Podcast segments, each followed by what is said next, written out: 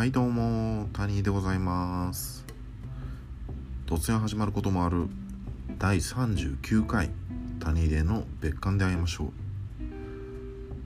えー、今日は8月の27日火曜日でございます、えー、前回から1日経ったということで、えー、今日はですね、え私はまたちょっとお休みをね頂戴しまして一日中まあダラダラしていたという感じですね、うん、ちょっと調子が悪くてねあのー、ちょっと何をする気も起きず何もできず今、えー、15時50分なんですけどまあそんな時間に至るという感じですね。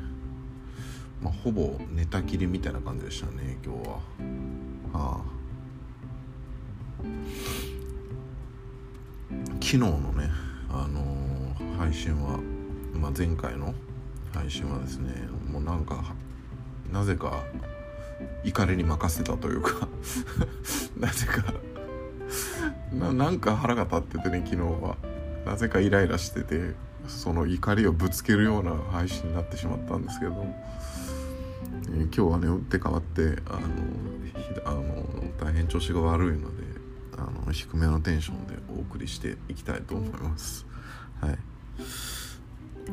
でそんな調子の悪い谷の今日なんですけど、えー、喜ばしい出来事が一つ、えー、インテルですね。はい。開幕戦レッチェ戦、えー、見事勝ちましたね。はい。4対0素晴らしい結果ですね。得点はブロゾビッチと選手とルカクとカンドレーバと。でしかもこのうちのブロゾビッチと選手とカンドレーバのゴールは全部素晴らしかったと思いますね、うん、ルカクは誰やったかな？ラウタロやったっけ？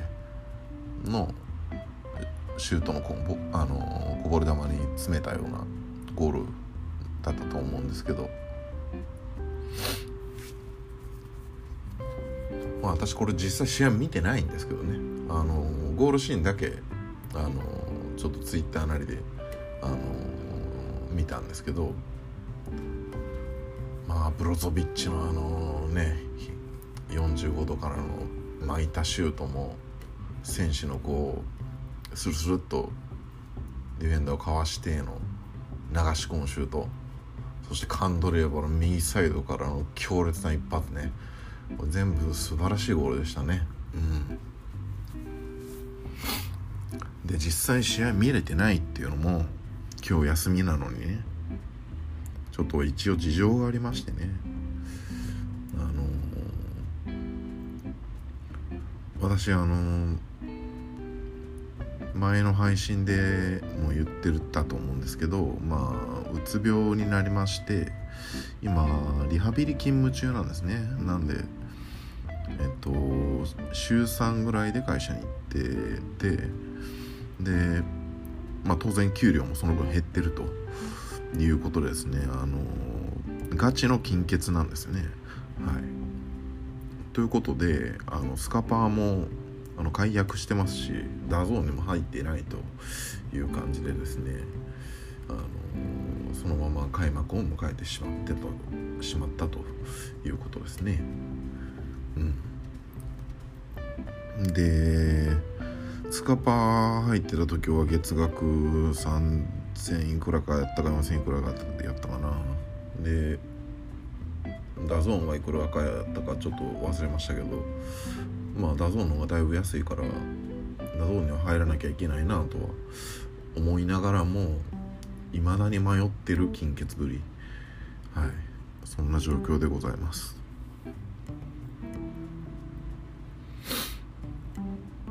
うん。ということでねあのー、今日はインテルが解消したということでまあそれを記念しましてインテルの話をね、えー、したいと思います。うん。インテル界かな？メールも今のところ届いてないですしね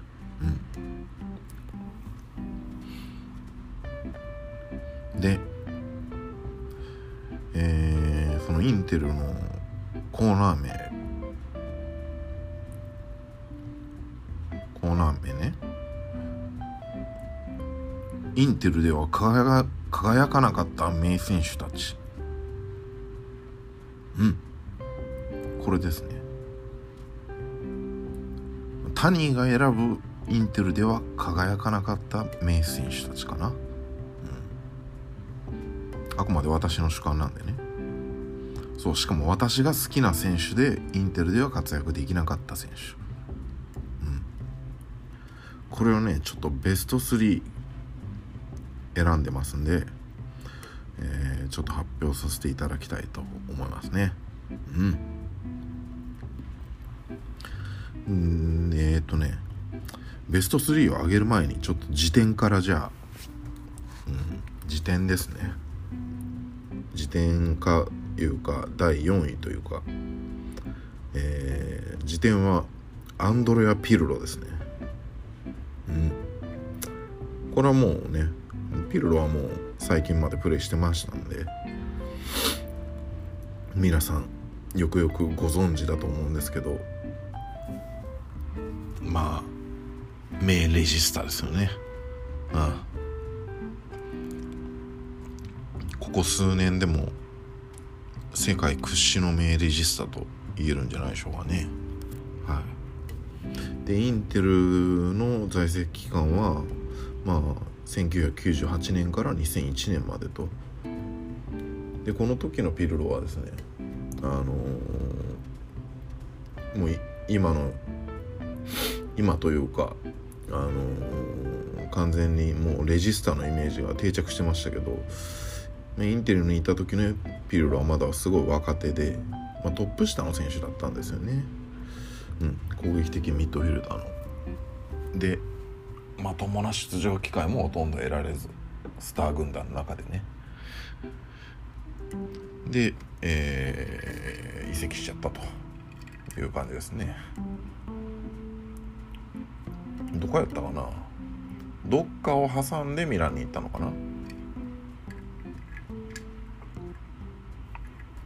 でミランではあのトップ下にやっぱりルイ・コスタがねいてね。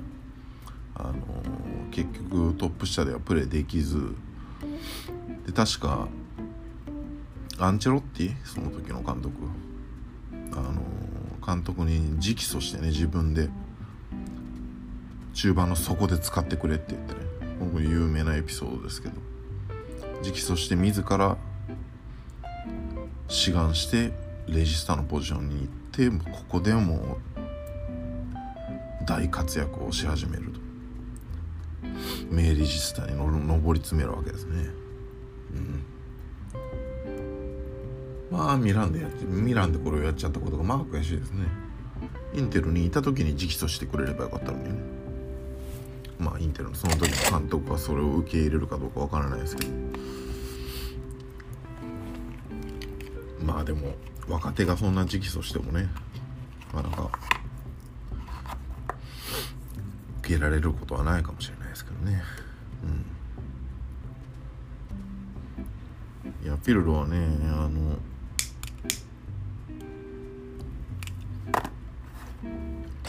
やっぱりまあインテリスタとしてはあのー、大活躍をし始めたのがねやっぱミランなんで、あのー、複雑な気持ちはあるんですけどでその次はゆうべやしね、あのー、でもやっぱりアズーリイタリア代表も私好きなんでやっぱアズーリでも中華校になってくれてたっていうこともあってうん。あと私やっぱりこのボランチの選手が好きなんですよね。ボランチの特にそのレジスタの選手が。なんかピルロみたいな。こいいですよね。中盤の底で長打のパスを散らしてっていうねプレースタイル。あとフリーキックね、うん、ピルロといえば結構プレースキッカーとして有名ですけど、うん。まあ、そんなピルロが時点でした、はい、で、えー、ここからベスト3です。えー、3位。パウロ・ソーザです。はい、えー、これもボランチの選手、えー、元ポルトガル代表ですね。うん。えー、ルイ・コスタとあと誰や？まあ、パッと出てこないですけどね、まあ、その辺の選手とポルトガルの黄金世代なんて言われてたんですかね、うん。えー、パウロ・ソーザは、えーと、1998年から2000年の在籍、うん、で私あのー、ねこれぐらいの時期はあのー、実家に住んでてあのー、ワウワウとかも見れたし衛星放送見れたしでなんかちょろちょろ見てたんですよね。であの記憶ではやっぱりなんか怪我ばっかりしててあのインテルでは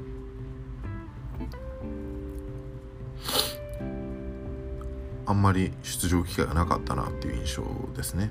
うん、パウロ・ソーザも、まあ、ピルロまでそのレジスタに特化してるわけじゃないですけど、まあ、これもやっぱりレジスタって言えるかなというプレースタイルですね。うん、でも守備もいいという。だピルロっていうよりはあのー、まあアルゼンチンの元アルゼンチン代表のレドンドとかねご存知の方多いと思うんですけどレドンドっぽいかなっていうイメージですよねプレースタイルとしては。うん、パオロ・ソーザはねなんか顔も好きやしねロン毛をなびかせてるところも好きやしね。パウロ・ソーザもすごい好きな選手で。で活躍してたのはゆうべとドルトムントで活躍してたんかな。うん。でゆうべで活躍してインテルに来てでドルトムントに行ったやったかな。ちょっと間に違うクラブを挟んでるかもしれないですけど。だからねあのパオロ・ソーザはあのー、すごい好きな選手だったからインテルに来てくれた時はねすっごい嬉しかった覚えがあるんですけどでも結局怪我ばっかりであんまり出場機会なかったっていう感じでしたね。うん。すごい残念な選手でした。う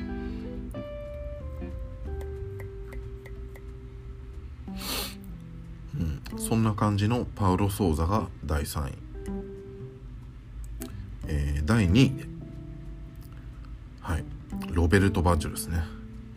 まあベタベタですけど。ご存知ファンタジスタの象徴。ロベルト・バッジョ。うん、えー、バッジョは、えー、これもねえー、っとパウロ・ソーザをかぶってるのかな？1998年から2000年の在籍と。でもバッチョもやっぱり怪我ばっかりしてましたね。膝やったかな。でやっぱりバッジョがいた当時はねロナウドがいたんですよね。でロナウドも怪我ばっかりしてんの。だからもうバッジョがもう来てくれた時はねもう歓喜したんですけどうん怪我ばっかりでね。でロナウドとのコンビもほとんど見られないっていう感じで。残念でしたね。うん。ビエリとビエリとロナウドとバッジョが3人いた時期もあったんちゃうかな。うん。なんかそう。まあとりあえずでもロナウドですよね。でお互いがなんか怪我を繰り返してて結局人の最強コンビはほとんど見られなかったっていうねすごいあのー、残念だった記憶があります、うん、バッチはかっこいいからね、うん、ファンタジスタって言われたらやっぱりロベルト・バッチョですよね、うん。まあ、その次に出てくるのが、まあ、デル・ピエロとかだったりするんですけど。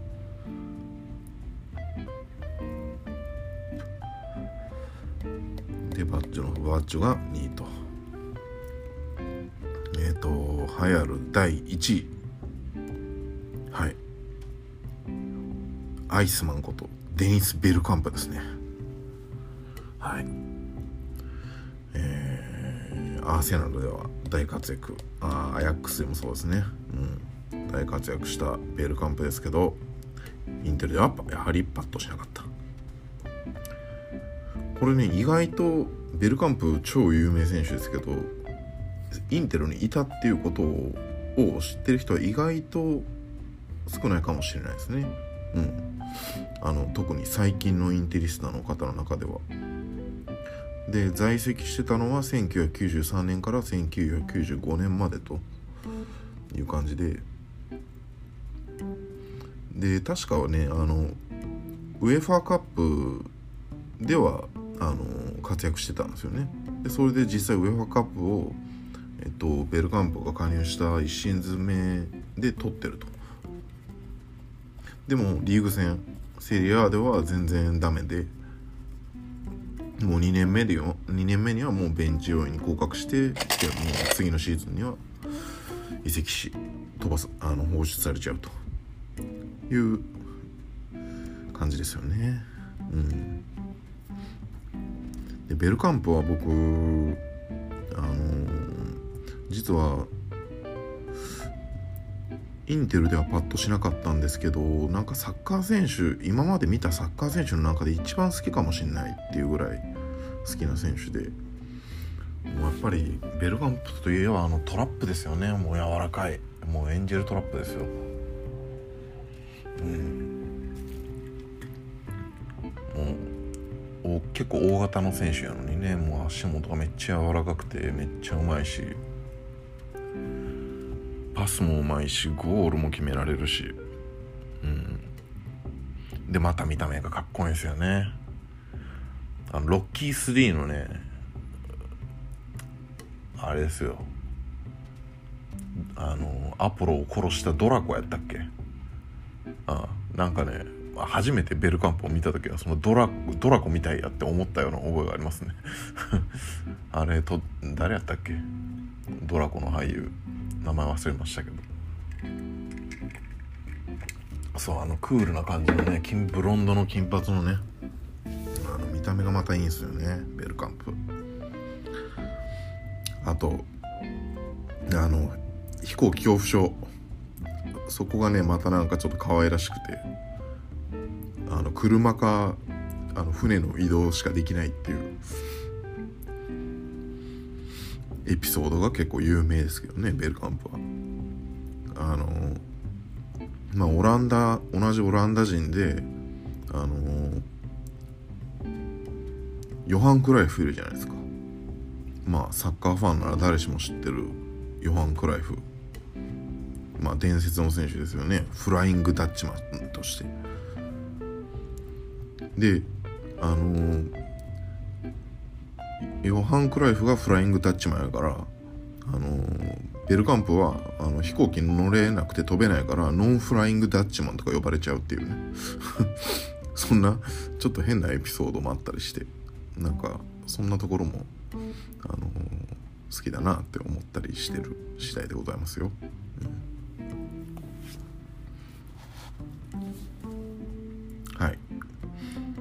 ということで、えー、タニーが選ぶ。インテルでは輝かなかった名選手たち、えー、3位がパウロ・ソーザ。2位がロベルト・バッジョ、えー、1位がデニス・ベルカンプと、えー、その次点がアンドレア・ピルロ、うん、という結果になりました。うん。なんかねいろいろ思い出して書き出したりしてたんですけど。あとはねあのスイス最高のミッドフィルダーとも言われるチリアコ・スフォルツァとかね。あとはあのチリ代表のレジスタこれもレジスタダビド・ピサーロとかね。ピサーラぼちぼちやってたような感じですけどベロンのバックアッパーみたいな感じでね。でも1年でいなくなっちゃったね。うん。あとはねウインガキリ・ゴンザレスとかね。アルゼンチン代表元アルゼンチン代表。これもなんかあまり出場機会がなかったですね。あの途中出場とかが多かった印象。まあ在籍は2003年から2006年うん。まあぼちぼちいた感じですけど。インテルではまああんまりパッとしなかったですね。あとはまあリカルド・カレスマとかね、まあ、カレスマあの、去年のワールドカップにも出場してたんで、あの、ご存知の方多いと思うんですけど2008年から2010年の在籍でで全く活躍ですできずにあの金のバケツ賞あのラジオ局のリスナーが選んじゃうイタリア年間最最悪選手賞でしたっけ？そんな感じの金のバケツ賞を受賞しちゃうっていう不名誉な感じのリカルドカレスマとかね。うん。まあそんな感じの人をねピックアップしつつ結果は、まあ、3位パウロ・ソーザ2位ロベルト・バッチョ1位テニス・ベルカンプと。で時点がアンドレア・ピルロっていう感じになりました。うん。なんかもしインテリスタの方がこれ聞かれてたら同じようなものをメールで送ってくれたりしたら嬉しいですね。なんか私が選ぶインテルでは輝けなかった好きな選手っていうのをねなんか送ってくれると嬉しいです。まあ多分というか聞かれてはいないと思いますけど はい残念ながらね。ということでえー他人が選ぶインテルでは輝かなかった名選手たちでした。はい。ここでまた一曲挟みたいと思います。えっ、ー、と90年代 UK ロックでやってるからうんともう完全にネタが切れてますね。前回、えっ、と戻りオアシスのリアム・ギャラがやったんですけどどうしようかな。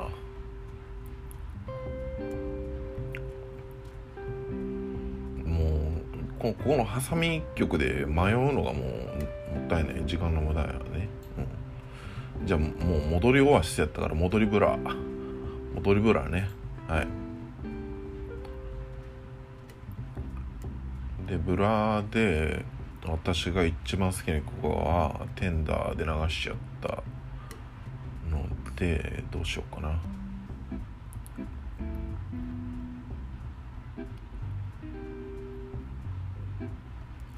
うん。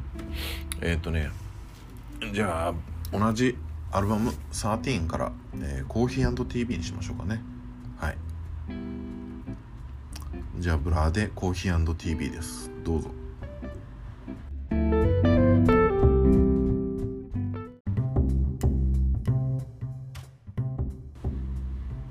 はい、えー、ブラーで、えー、 Coffee & TV でした。うん。ということで、えー、ここで、えー、恒例のタニーが選ぶ今日の1枚のコーナーに行きたいと思います。はい。えー、昨日というかまあ前回はね、えー、ザ・バンドか。うん。なんか怒りに任せた勢いで古い古いと連続でボブ・ディラン・ザ・バンドと来てしまったんですけれども、えー、今回は最近言うてもねもうちょっと古いんですけどまあ割と最近目なバンドを、ね、紹介したいと思います、えー、ビーチウッド・スパークスというバンドですね。えっ、ー、とビーチウッド・スパークスの、えー、そのままアルバム名もそのままビーチウッド・スパークスというデビューアルバムです、え、これは2000年の作品なのでまあ最近言うともうだいぶ経ってますけどね。なんかえ、っとねセカンドが11年ぶりにえ、っともう11年ぶり言うてももうそれでも2011年か。ぐらいにあの出ちゃうようなあの全然あんまり活動してないようなバンドなんですけど、まあ、カリカリフォルニアのバンドでなんか音がねあのー、すごいなんか60年代チックなんですよ。割と最近目なバンドなのに。でサイケデリックカントリーバンドなんて言われたりしてるみたいですね。うん。で確かに聞いてみるとまああのー、サイケデリアを感じさせる音ででかつ、まあ、カントリーロックっぽいような印象を抱きますね。うん、でやっぱりなんかビやっぱビーチウッドってついてるから、うん、ビーチボーイズとかね。あの、まあ、カントリーロックで言えばバッファロースプリングフィールドとか、まあ、その辺から影響を受けてるんだだろうなっていう、あの音を聞かせてくれる。うん。なんか面白いバンドです。はい。まあ語るより聞くがやすしということでね、えー、早速、えー、ビーチウッドスパークスの、えー、アルバム名もそのままビーチウッドスパークスというアルバムからですね。えー、っとどうしようかな。じゃあ「デザートスカイズ」という曲と「え、シスター・ローズ」という曲。それと「キャニオン・ライド」という曲。え、この3曲を続けてどうぞ。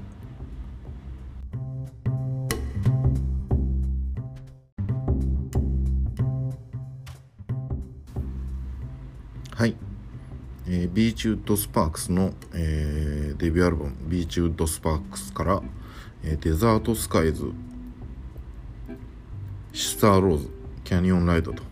この3曲を聴いていただきましたがいかがでしたでしょうか？一部です。一部だけですけどね、えーえー、気になった方は Apple Music に上がってますのでそちらで聞いてみてください。